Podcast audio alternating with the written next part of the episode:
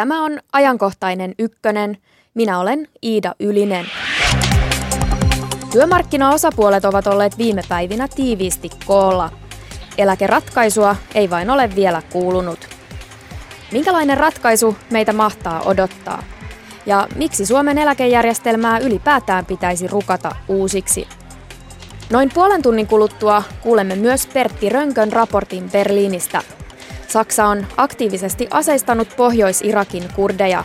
Tätä ei pelkästään kiitellä monikulttuurisessa Berliinissä. Radio Ykkösen lähetysikkuna on myös tuttuun tapaan auki. Tervetuloa kuulolle ja kommentoimaan. Tervetuloa johtaja Mikko Kautto Eläketurvakeskuksesta. Kiitos.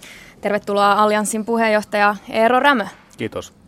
Mikko Kautto, Eläketurvakeskuksessa vastaat muun muassa tilastoista ja alan tutkimuksesta. Miten luonnehtisit Eläketurvakeskuksen roolia ja tehtävää? No, eläketurvakeskus auttaa työeläkejärjestelmää sen toimeenpanossa, eli huolehtii tarvittavista taustatiedoista eläkelaitoksille niin yksityisellä kuin julkisella sektorilla monissa erilaisissa käytännön asioissa. Ja sitten meillä on tämmöinen arvioinnin ja kehittämisen rooli, jossa tuemme sitten päätöksentekijöitä tuottamalla ajankohtaista luotettavaa tietoa, jota sitten voi käyttää, kun tota, ratkaisuja tehdään. Ja noista tiedoista olet kertomassa täällä tänäänkin. Allianssin puheenjohtaja Eero Rämö, edustat eräänlaista nuorisojärjestöjen kattojärjestöä. Kyllä, Allianssi on yli sadan nuorisotyötä tekevän tai nuorisojärjestön kattojärjestö, jonka tehtävänä on edistää nuorten hyvinvointia. Ja sen takia tämä eläkekysymyskin on meille tärkeä, että nuoret tarvitsevat oma edunvalvojan tässä eläkekeskustelussa ja me pyritään sitä, sitä puolta tuomaan esille näissä eläkeneuvotteluissa. Mitkä näistä teidän alaisista järjestöistä ovat kenties niitä suurimpia ja tunnetuimpia? No kaikki opiskelijajärjestöt, Sylli, Samokki, äh, siellä on punaisesta rististä partiolaisiin, niitä on yli sata, eli kaikkea sitten vasemmista nuorista nuorisosirkusliittoa ja siltä väliltä, että se kirjo on aika valtava ja, ja näiden järjestöjen kautta välillisesti yli puolet ikäluokasta on jotenkin kiinnittynyt näihin allianssialaisiin järjestöihin. Näin. Tämä on melkoisen, sanotaanko hassun kurista, että eläkejärjestelmästä kun on puhe, niin heti tähän alkuun pääsen nostamaan esille sellaisen nimen kuin Otto von Bismarck. Ja te varmaankin jo arvaatte, mistä on kyse. Sillä eikö voi ajatella, että nykyinen eläkeikä jossain määrin periytyy sieltä 1800-luvun loppupuoliskon Saksasta? Kyllä, joo. Tota, itse asiassa silloin, kun Saksaan sosiaalivakuutusjärjestelyt luotiin siellä 1800-luvun loppupuolella, eläkeikä oli 70 vuotta. Et sitten se tuli joskus Saksassa vissiin 20-luvulle tultaessa laskettiin 65. Ja 1916. Se ku... No niin, joo, 20-luvulle tultaessa, että, että sitten se oli aika monelle maalle esimerkki. Suomessakin oli siihen aikaan monia komiteoita istunut jo ja istuisin jälkeenkin pohdiskellen sitä, että pitäisi saada Suomeenkin tällainen vanhuuseläke-niminen tuote mm. ihmisten toimeentulon turvaksi. Sitten 30-luvun lopulla sellainen vasta sitten saatiin niin kuin yleiseksi väestöä koskevaksi järjestelyksi. Ja siinä oli ikäraja 65 vuotta. Eikö tuo ole vähän häkellyttävää, että Bismarckin aikainen eläkeikä on suurin piirtein se, mitä meillä täällä Suomessakin nykyään käytetään? Niin, itse asiassa meillähän on vähän alempikin jopa, mm. että tällä hetkellä tuolla työeläkejärjestelmän puolella se on 63 vuotta. Kansaneläkejärjestelmässä on 65 vuotta vielä. Että se on pitänyt kummallisen hyvin aikaa tämä 65 vuoden molemmin puolin oleva, oleva järjestely. Ei vain Suomessa, vaan myös kansainvälisesti. Bismarckin ajan Saksassa tuo eläkeikä 65 vuotta osui aika hyvin yksin eliniän odotteen kanssa. Jos Otto von Bismarck päättäisi nyt suomalaisten eläkeiästä, niin mitäköhän ikää hän mahtaisi ehdottaa? Niin, no varmaan, varmaan se nousisi sieltä aika reippaasti, mutta et, et kyllä siinä mielessä tämä on ihan, ihan hauska huomio, että eläkeikä on vakiintunut sinne tietylle paikalle, vaikka suomalaiset odote on lähtenyt ihan toisenlaiseen nousuun kuin silloin Otto von Bismarckin aikaan. Että et, et kyllä mitä, mitä mekin ollaan koetettu pitää esillä jatkuvasti on se, että kyllä eläkeijän pitäisi sitoa, se pitäisi jollain aikavälillä sitoa elinajan odotteeseen, että, että se seuraisi sitä kehitystä myös ihan sen, sen koko järjestelmän kestävyyden kannalta tämä, tämä tota, viittaus siihen, että että elinajan odote oli kauhean matala silloin. Se on aika yleinen, mutta tavallaan pitää muistaa se, että lapsikuolleisuus oli silloin kauhean suurta. Ja se semmoinen yleinen elinajan odote oli sitten kohtuullisen matala, erityisesti niin kuin tämän päivän niin kuin mm. perspektiivistä katsottuna. Mutta kyllähän silloinkin eli ihmisiä 65 vuoden ikää, ja ne, jotka elivät 65 vuoden ikään, niin heillä oli vielä siis odotettavissa ehkä semmoinen kymmenkunta vuotta, ettei se sillä lailla mitenkään mitätön järjestely ollut niiden vanhaan ikään ehtineiden näkökulmasta.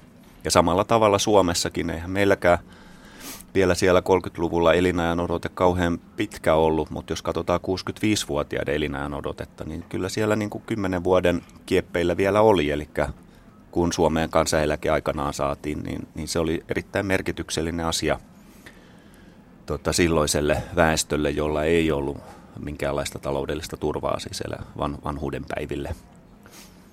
Huomionarvoista on tässä kohtaa mainita, että kun tuo vanhuuseläkeikä säädettiin silloin noin 50 vuotta sitten, niin silloin vastasyntyneiden poikalasten odotettavissa oleva elinikä oli noin 65 vuotta ja tyttölasten 72 vuotta.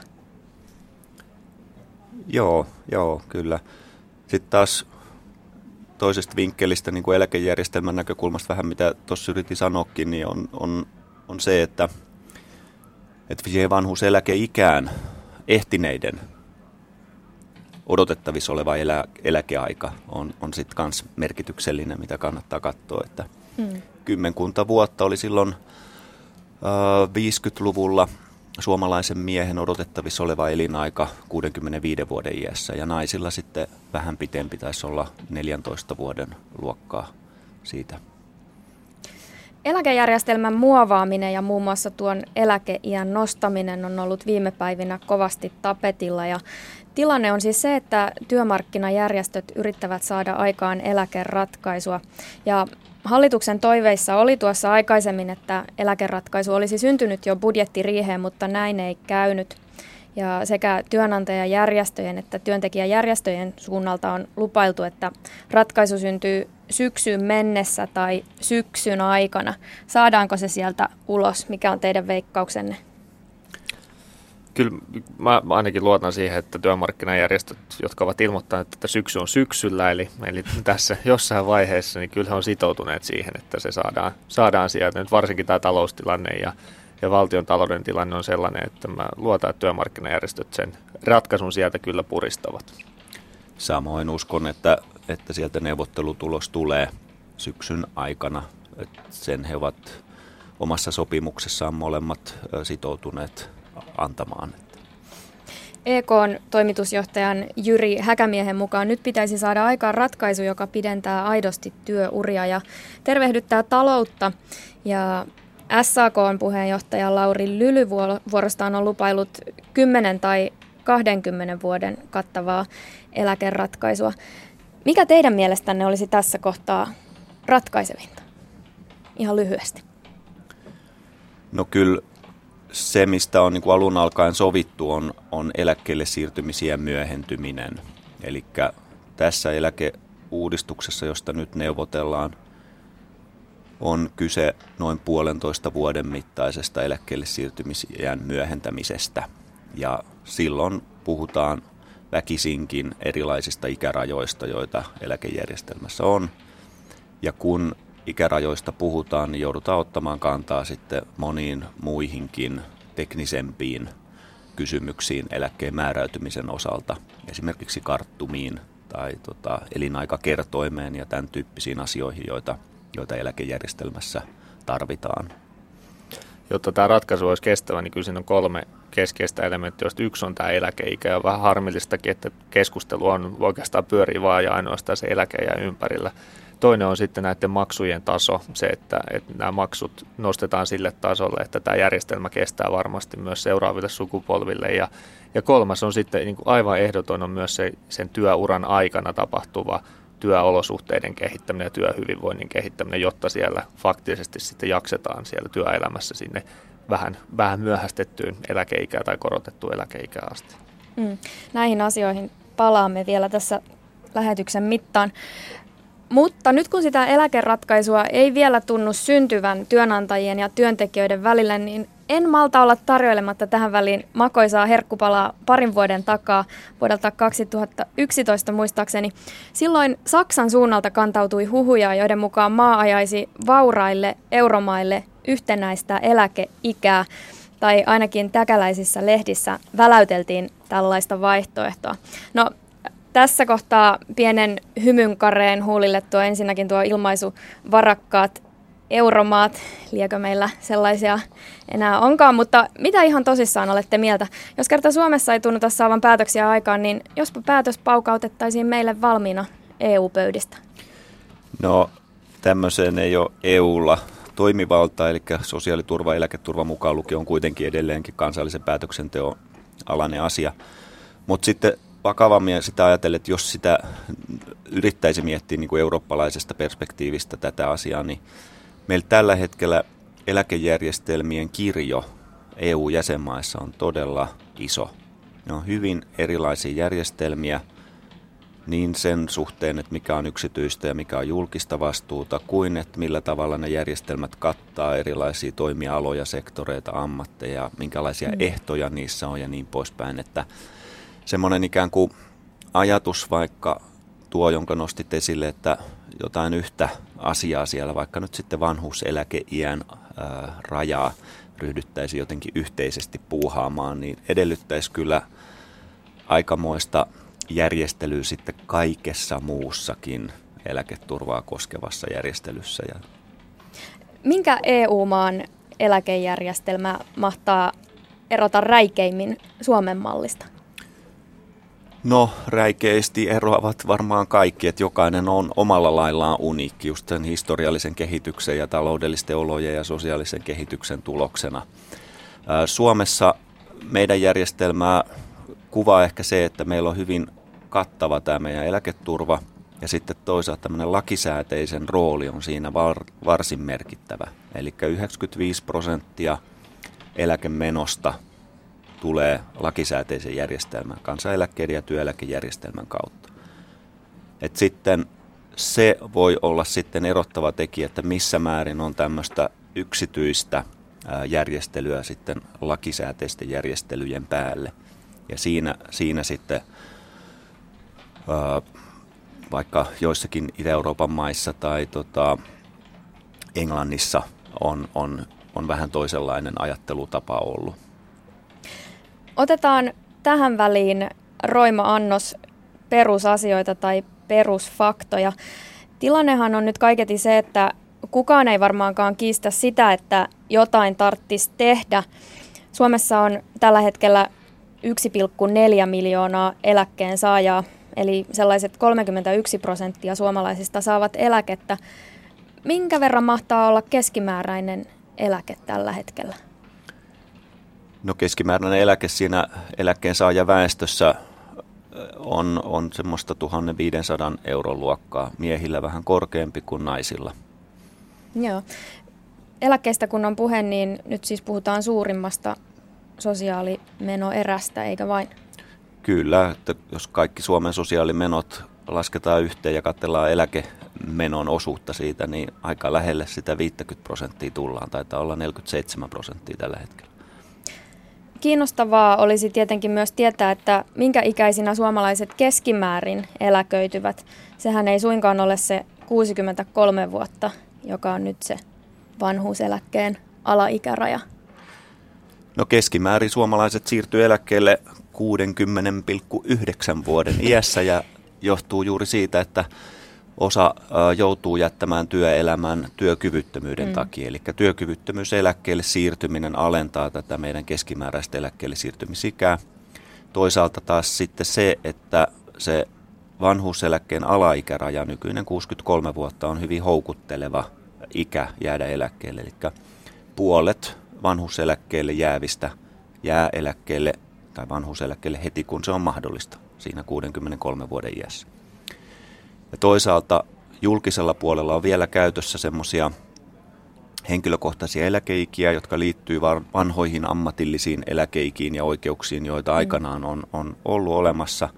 Että siellä jäädään sitten jopa 63 vuoden ennen tai sitten toisaalta 64 tai 65 vuoden iässä vähän riippuen siitä, että mistä ammatista jäädään eläkkeelle. Että yksityisellä ja julkisella sektorilla tuo käyttäytyminen vähän, vähän erilaista, johtuen just näistä vanhoista lainsäädännön hännistä. Ja ehkä tärkeää myös se, että, että, että kun ajatellaan usein, että 63 ja siinä jää puolet ja loput jäisi sitten suunnilleen sen jälkeen, mutta sehän on melkein näistä, jotka eivät jää 63-vuotiaana, noin puolet jää sitä ennen ja puolet sitten sen jälkeen, näin vähän raffisti. Eli se on itse asiassa aika iso osa, jotka, melkein neljännes, jotka jää sitten ennen 63 ja kuitenkin eläkkeelle. Kyllä. Hallituksen suunnalta on nyt tehty selväksi, että tuo keskimääräinen eläköitymisikä 60,9 ei riitä. Paljonko siihen nyt halutaan ikävuosia päälle? No nyt on hallitus ja työmarkkinajärjestöt sopineet siitä, että vuonna 2025 keskimääräisen eläkkeelle siirtymisiän pitäisi olla 62,4 vuotta, eli siitä matemaattisesti voi laskea, että puolitoista vuotta lisää. Hmm. Yksi keskeinen tavoite on myös nostaa vanhuuseläkkeen alaraja 63 vuodesta 65 vuoteen. Ja tämä olisi tarkoitus tehdä vaiheittain noin kahdeksan vuoden aikana. Vaiheittain olisi tarkoitus tehdä juu, mutta miten se tapahtuu käytännössä? No tästä asiasta nyt sitten neuvotellaan varmaan erilaisia malleja, mutta se mikä varmaan olisi viisasta ja joka on Suomen kansainvälisen tai, tai Suomen eläkejärjestelmän kansainvälisessä arviossakin nostettu esille, että jos eläkeikää lähdetään nostamaan, kannattaa miettiä sitä niin kuin syntymävuoden perusteella. Ja sillä tavalla, ettei ne muutokset esimerkiksi kahtena eri perättäisenä vuonna syntyneiden välillä ole sellaisia, että toinen pääsee vuotta aikaisemmin eläkkeelle kuin toinen, vaikka olisi esimerkiksi kuukausieroa siinä, siinä syntymä, syntymässä. Eli jonkinlainen niin kuin mielekäs voimaantulo, jossa voisi ajatella sitten jotain tämmöisiä kuukausitasoisia siirtymiä, jossa, jossa vanhuuseläkeikä nousisi asteittain muutamia kuukausia per vuosi esimerkiksi. Toisaalta eläkkeijäjän kannalta ja, ja muutenkin on tosi tärkeää, että se järjestelmä on mahdollisimman selkeä ja yksinkertainen, että se on selkeä hahmottaa ja ehkä tämä, tämäkin ikärajakeskustelu olisi, olisi nyt turha, jos taas tehty aikaisemmin, niin kuin tämä olisi pitänyt tehdä tämä korotuspäätös, että, että kyllä, ja tämä pitäisi nytkin tehdä jo aika vauhdilla, että, että järjestelmä varmasti, varmasti sitten kestää tämän tulevaisuuden. Millaisena päätöksenä teidän silmissänne muuten näyttäytyy nyt se noin kymmenen vuoden takainen päätös, kun sovittiinkin yhtäkkiä, että vanhuuseläkkeelle pääseekin 65 vuoden sijasta 63 vuotta? No, kyllähän sitä voi näin jälkikäteen ajatella, että se oli ikään kuin virhepäätös, että olisi kannattanut pitää se 65 vuotta, kun kuitenkin tiedettiin, että elinaika on pitenemässä ja, ja tota, elä, eläkeikä ehkä kannattaa kuitenkin suhteuttaa siihen elinajan pitenemiseen. Mutta toisaalta pitää muistaa, että millainen järjestelmä meillä silloin oli olemassa. Meillä oli 65 vuoden vanhuuseläkeikä, jonka saavutti vain vähemmistö eläkkeelle siirtyneistä. Eli silloin 2000-luvun alussa vielä noin kolmasosa eläkkeelle siirtyneistä meni vanhuuseläkkeelle ja kaksi kolmasosaa siirtyi jollekin muulle varhaisemmalle eläkkeelle, eli työkyvyttömyyseläkkeelle, työttömyyseläkkeelle, varhennetulle vanhuuseläkkeelle tai tämän kaltaiselle eläkejärjestelylle.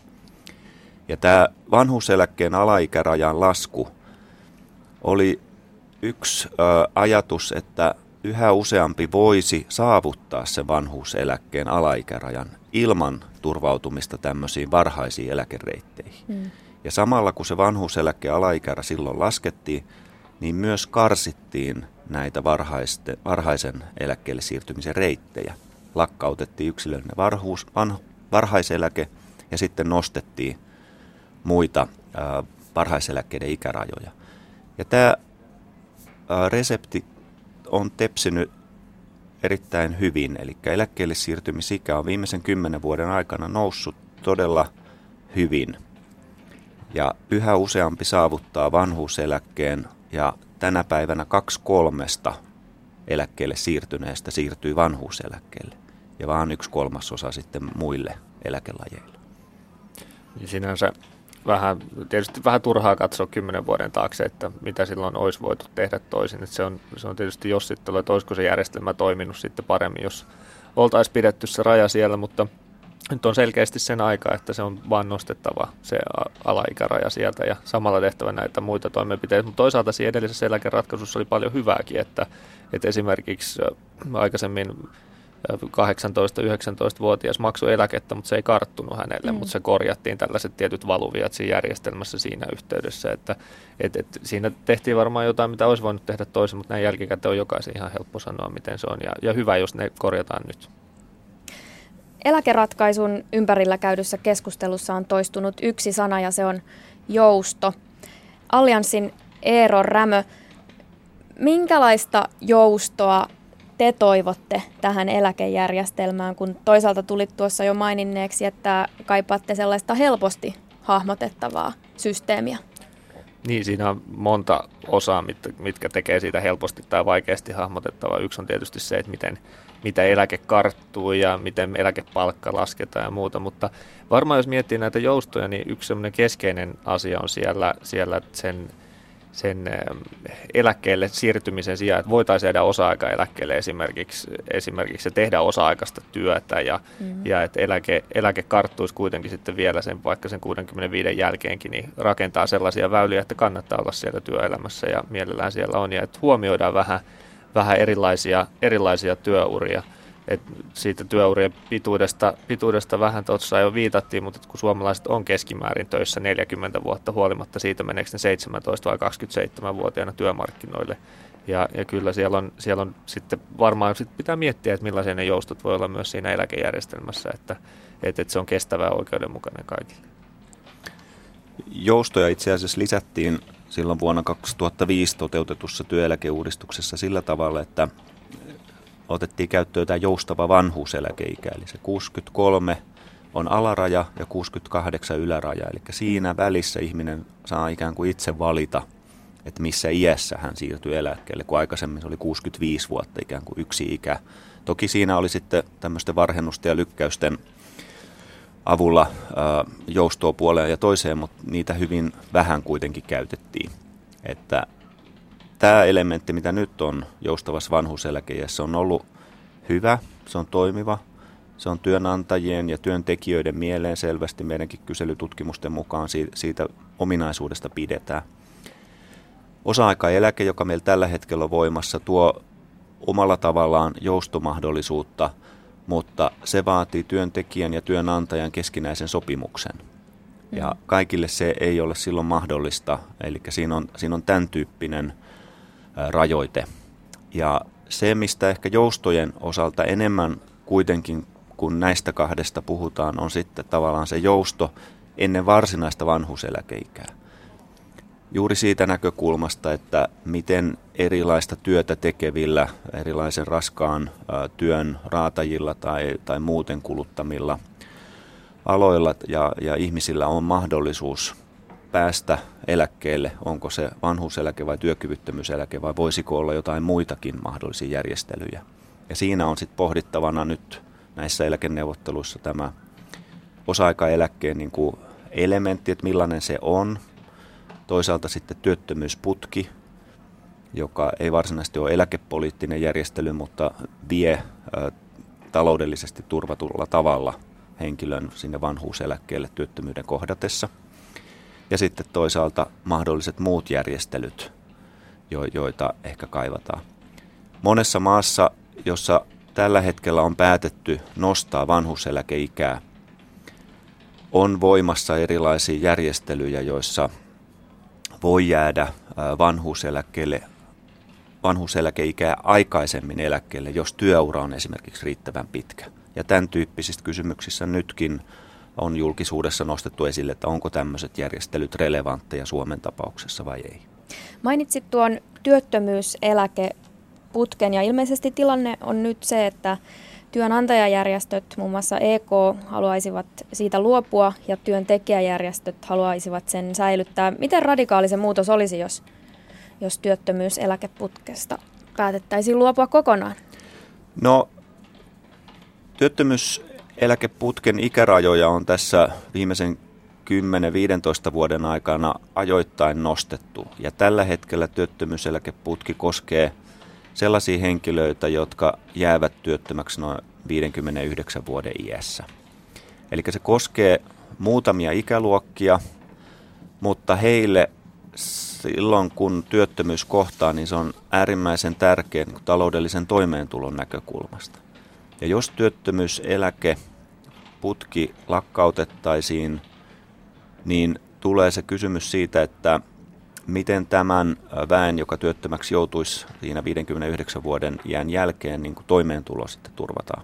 Että, on, että onko heidän alistuttava ikään kuin jonkinlaiseen vanhuseläkeikää edeltävään hyvin matalaan työmarkkinatuen tasoiseen tai työttömyysturvan peruspäivärahan tasoiseen toimeentuloon ja si- sitten vasta päästävä vanhuuseläke.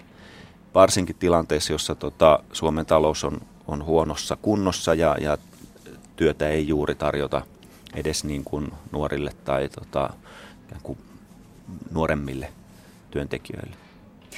Eläkeratkaisua etsittäessä Framilla on ollut myös niin kutsuttu superkarttuma, eli mitä pitempään pysyy töissä, sitä paremmilla kertoimilla eläkettä kertyy viimeisinä vuosina. Mutta mahtaako tilanne olla nyt se, että superkarttumasta todennäköisesti tullaan luopumaan tai ainakaan se ei säily entisenlaisena? No tämmöistä, tämmöistä tota, lehdistä lukien äh, näkee, eli näyttäisi siltä, että neuvottelevilla osapuolilla on tästä asiasta kohtuullisen hyvä yhteinen ymmärrys, että tämmöisestä superkarttumasta luovuttaisiin. Käytännössä kysymys on kuitenkin sitten ehkä tämmöisestä teknisemmästä muutoksesta, eli sen tilalle tulisi aikaisemmin käytössä olleet varhennus- ja lykkäyskorotustekniikat, jotka sitten tuottaa korkeampaa eläkettä niille, jotka lykkäävät eläkkeelle siirtymistään. Ja tämmöinen tekniikkamuutos voi olla myös oikeudenmukaisuutta lisäävä muutos siinä mielessä, että se eläke sitten korotetaan sen mukaan, mikä on yksilön koko työuran aikainen eläkepalkka, eikä vain sitten sen kyseisen vuoden palkkatason mukaan, niin kuin tällä hetkellä superkarttuma tekee, joka vähän enemmän suosii sitten niitä, joilla, joilla on siellä työuran loppupäässä semmoinen korkea, korkea palkkataso, eli ehkä enemmän sitten koulutettuja kuin vähemmän koulutettuja ryhmiä. Tässä ovat jo vähän sormet syyhynneet päästä käsiksi myös nuorten aikuisten näkökulmaan ja siksi Allianssin Eero Rämö on täällä vieraana. Eläkeasioista ovat yleensä keskustelemassa ja päättämässä keski-ikäiset valkoiset miehet ja nyt on sentään nuoremman sukupolven ääntä tämän studiopöydän ääressä, mutta miltä se tuntuu, kun vanhempi väki päättää neuvottelupöydissä meidänkin tulevaisuudesta? Onko se tilanne vähän sellainen, että ellet ole ruokapöydän ääressä, olet ruokalistalla?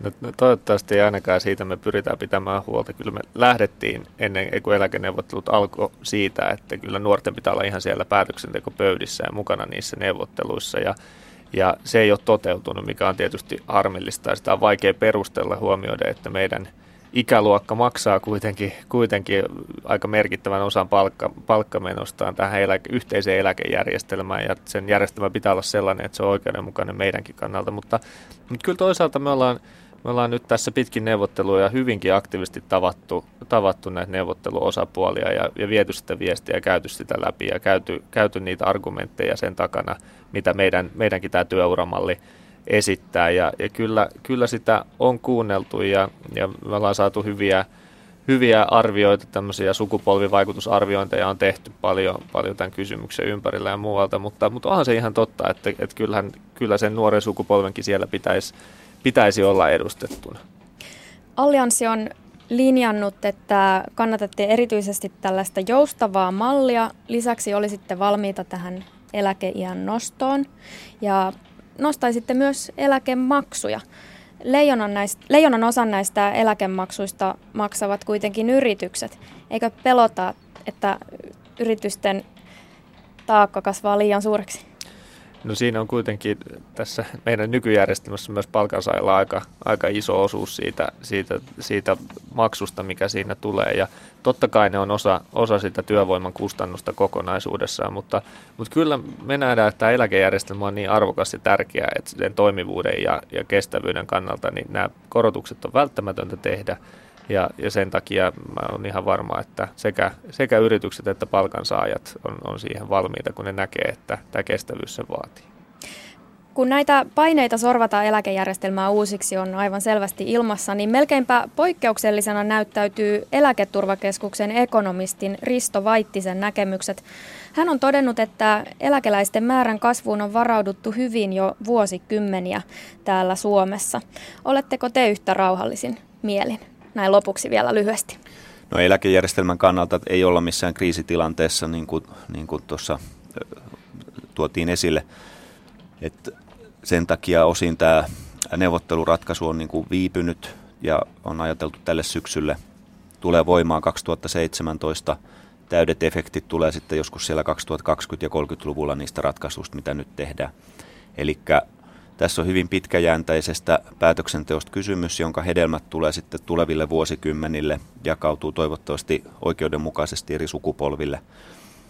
Ja, ja eläkejärjestelmän rooli tavallaan on olla osa tätä koko julkistaloutta ja omalta osaltaan vaikuttaa sitten hyvään lopputulokseen. Rahastoiva järjestelmä tietysti haaste on se, että meidän on vaikea ennakoida, mikä se tuotto tulee tällä, tällä rahastoivalta osuudelta olemaan, mutta mutta mut tämä ei, emme siinä mielessä niin kuin katastrofaalisessa tilanteessa olla, jos nämä ratkaisut tehdään nyt. Ja tietysti osa olisi pitänyt tehdä jo aikaisemmin, mutta vielä, vielä ne ehditään tekemään niin, että, että tämä kestää myös tuleville sukupolville. Kiitokset keskustelusta Eero Rämö ja Mikko Kautto. Kiitos. Kiitos.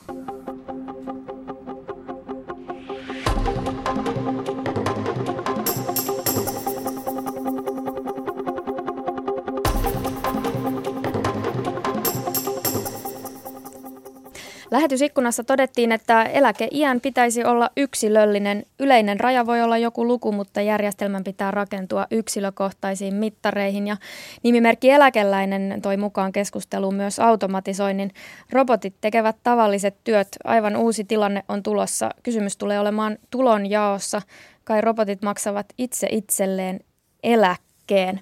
Mutta sitten Berliiniin. Pohjois-Irakin, Syyrian ja Lähi-idän tilanne näkyy myös monikulttuurisessa Berliinissä. Kaupungissa elää maahanmuuttajina ja pakolaisina kaikkien osapuolten edustajia. Saksan aktiivinen rooli Pohjois-Irakin kurdien aseistajana ei saa osakseen pelkkää kiitosta. Nyt kuullaan Pertti Rönkön raportti Berliinistä.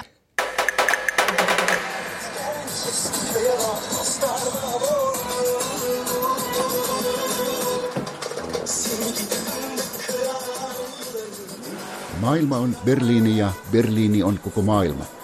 Kolmen ja puolen miljoonan asukkaan porisevaan pataan kuuluvat myös yli 180 kansallisuutta edustavat maahanmuuttajat, joukossaan kymmeniä tuhansia palestiinalaisia ja kurdeja, satoja tuhansia turkkilaisia, tuhansia juutalaisia ja israelilaisia, ja jos uskontoihin mennään, niin yli 200 000 muslimia, ateististen, kristittyjen ja buddalaisten ja hindulaisten kaupunkilaisten lisäksi. Myös salapisteja ja muita sarjan hengessä, myös Saksasta islamilaista jumalavaltiota ajavia, löytyy heitäkin täältä tuhansia. Maailman kriisit ja levottomuudet nostattavat pulssia myös Berliinissä, ei pelkästään liittokanslerivirastossa ja valtiopäivätalossa, kun vedetään saksalaisen ulkopolitiikan uusia linjoja, vaan myös aivan katutasolla tavallisten saksalaisten ja tänne muuttaneiden tai täältä turvapaikkaa etsivien keskuudessa. Myös Kaasan sota on näkynyt täällä monina mielenosoituksena ja suoranaisena vihana ja saanut jopa sellaisia muotoja, joita nimenomaan Saksassa ei olisi osannut odottaa. Natsien murhaamien miljoonien juutalaisten johdosta tunnettavasta kollektiivisesta syyllisyydestä, nykynimellä historiallisesta vastuusta, on edetty aika pitkälle, kun poliisi repii Israelin lippuja kadun varrella seisovilta ihmisiltä, jotka seuraavat palestinalaisten mielenosoitusta – joissa palestinalaiset syyttävät Israelia kaasalaisten murhaamisesta ja vaativat Jerusalemin vapauttamista juutalaisten käsistä. Syyriassa ja Pohjois-Irakissa käynnissä oleva islamilaisen valtion perustaminen näkyy ja kuuluu sekin berliiniläisessä katukuvassa, päättihän Saksa antaa aseapua äärimuslimien julmuuksien kohteeksi joutuneille kurdeille. Berliinin monikulttuurisessa Noikölnissä teollisuusalueella sijaitsevan ääri-islamilaisten salafistien Al-Nur-moskeijassa ovi käy viuhaan, mutta vierailla ei ole sinne asiaa, vaikka kyltissä kerrotaan, että talossa on kirjasto ja kahvila, ja siellä tarjotaan mielellään myös tukiopetusta koululaisille, muun muassa tietokonetekniikassa. Yritän turhaan heittäytyä juttusille kahden musliminuorukaisen kanssa ja kysyä heidän kantaansa Pohjois-Irakin ja Syyrian tapahtumiin, onhan Saksasta lähtenyt jo yli 400 nuorta muslimimiestä ja naista pyhään sotaan. Hetkisen keskenään keskusteltuaan he päättävät olla kuitenkin kommentoimatta. Berliinin pikku-Istanbuliksi sanotusta Kreuzbergistä löytyy puheliaampia ihmisiä. Vaikka juuri nyt kiistellään Afrikasta ja Lähi-idästä Lampedusan kautta tulleiden turvapaikanhakijoiden kohtalosta, niin myös Syyrian ja Pohjois-Irakin kaoottiset tapahtumat huolettavat. Kapitalismus und Imperialismus die ISIS Berliinin Kreuzbergissä Oranian puistossa istuva turkkilaismies sanoi, että kysymys on pelkästään amerikkalaisten ongelmasta. Amerikkalaiset, USA on järjestänyt tämän tilanteen. 3000 kurdische Mädchen, Frauen gestorben. Und dann, ja, jetzt nur PKK und YPG, Ensiksi Yhdysvallat ja Eurooppa aseisti Syyriassa joukkoja jihadia vastaan ja samalla nämä jihadistit ja pyhät soturit ovat nyt sitten ajaneet tuhansia kurdeja, tuhansia kurdeja, naisia, miehiä, lapsia pois kodeistaan ja tehneet julmuuksia. Ja nyt sitten Saksa tukee erästä kurdien ryhmää, joka on aikaisemmin luokiteltu Saksassa terroristeiksi. Keskellä monikulttuurista Kreuzbergia Oranienburgin puistossa tapaan Kreuzbergilaisen naisen Sabine Babelin.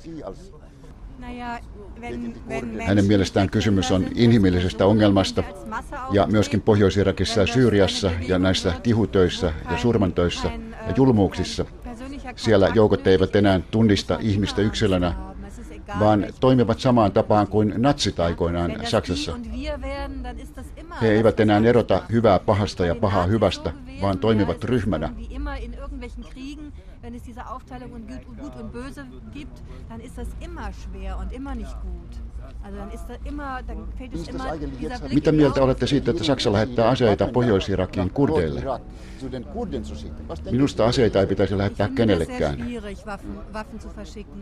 Olen oppinut lapsena, että Saksasta ei pitäisi lähettää aseita kenellekään, eikä mikään sota saisi lähteä täältä liikkeelle. Ja muistan, että myöskin Saksan virallinen politiikka lähti aikoinaan tästä. Itse aikoinaan sanoin veljelleni, joka aikoi mennä Bundeswehrin, että älä ihmeessä lähde, siellähän opetetaan tappamaan ihmisiä.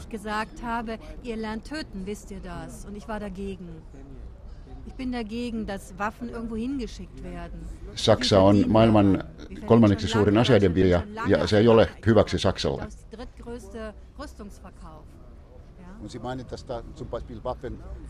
Mutta Pohjois-Irakissa kurdit äh, ovat ilmoittaneet toimivansa hyvän puolesta ja myöskin Saksa haluaa auttaa. Minusta Saksan pitäisi lähettää mieluummin sinne ihmisiä auttamaan ja taloja, joissa voidaan asua, mutta ei missään tapauksessa aseita. Tulen perheestä, jossa, jossa monet syntyivät sota-aikana ja isäni oli 13-vuotias, kun toinen maailmansota alkoi. Ja tämä kaikki johti siihen, että emme saaneet kotonakaan koskaan leikkiä aseilla. Jos joku toi aseen kotiin, leikkiaseen, niin se heitettiin pois. Ja sotien kautta olemme oppineet, että sota ei ole mikään ratkaisu, ei saksalaisille eikä missään maailmassa. Me tiedämme täällä, mitä sota tarkoittaa, ja miten se lapset kärsivät ja miten se vaikuttaa ihmisten elämään. Peşmerge hatte genau wie die ISIS Waffen. Weil die Waffen, die von ISIS Kreuzbergistä tavoittamani kurdimies, joka haluaa pysyä tuntemattomana, laittaa Pohjois-Irakin tilanteesta syyt amerikkalaisten niskoille weil die haben geholfen gegen Saddam und so. Kaikki tämän ISISin aseet ovat Irakin armeijan varastoista, ja ne ovat alun perin amerikkalaisia aseita.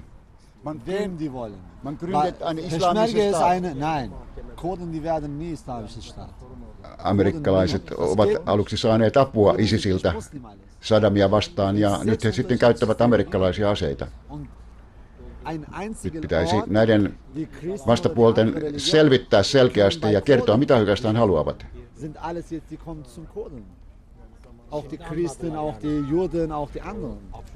Kurdien kohdalla kysymys ei ole uskonnosta.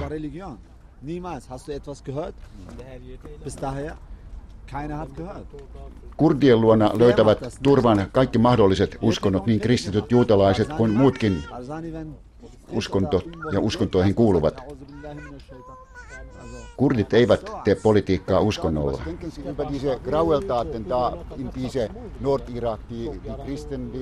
Mutta nämä isisiläiset tekevät tietenkin politiikkaansa uskonnon varjolla.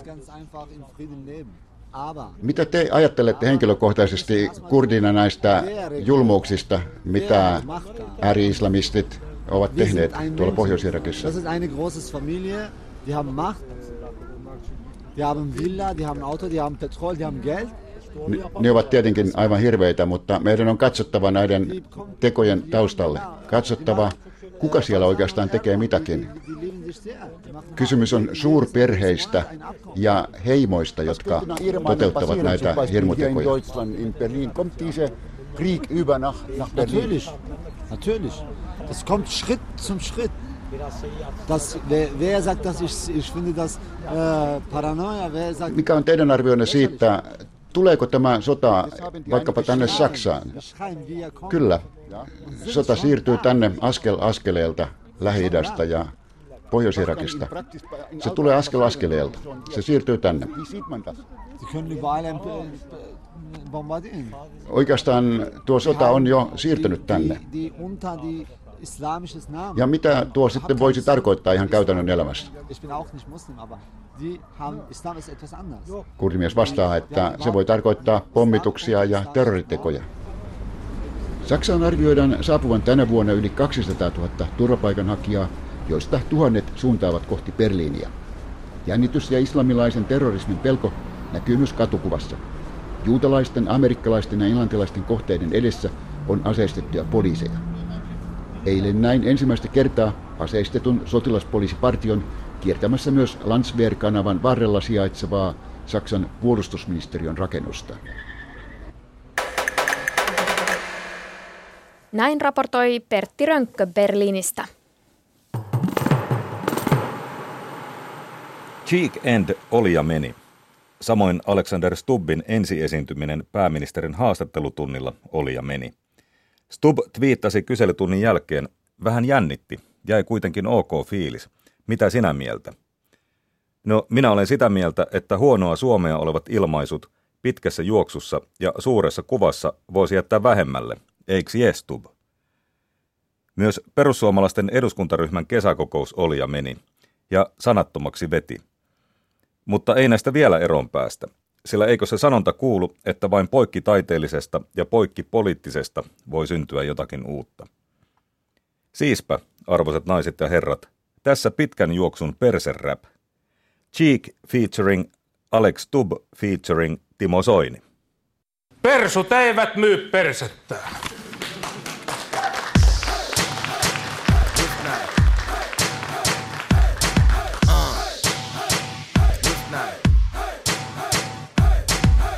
Kataisen Stuppin piippaus kokoomus. Peukaloihinsa ja peukutukseen se piippaus kokoomus kompastuu.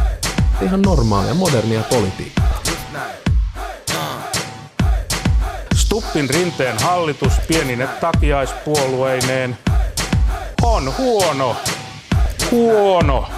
Hirveän tärkeää tällaisessa tilanteessa minun mielestä pitää pää kylmänä. Kyllä ne asenteet varmaan pitkässä juoksussa Tätä pitää katsoa kokonaisuutena. Huono. Meidän kannattaa miettiä kokonaisuutta. Huono. Tässäkään ei kannata nyt tässä vaiheessa vielä hötkyä. Perinteinen pappakokoomus, jota Sauli Niinistö edustaa, ei ole meille ongelma. Kyllä sen kanssa pärjää. Persu ei petä kyllä me tästä kitkutellaan ihan loppuun saakka.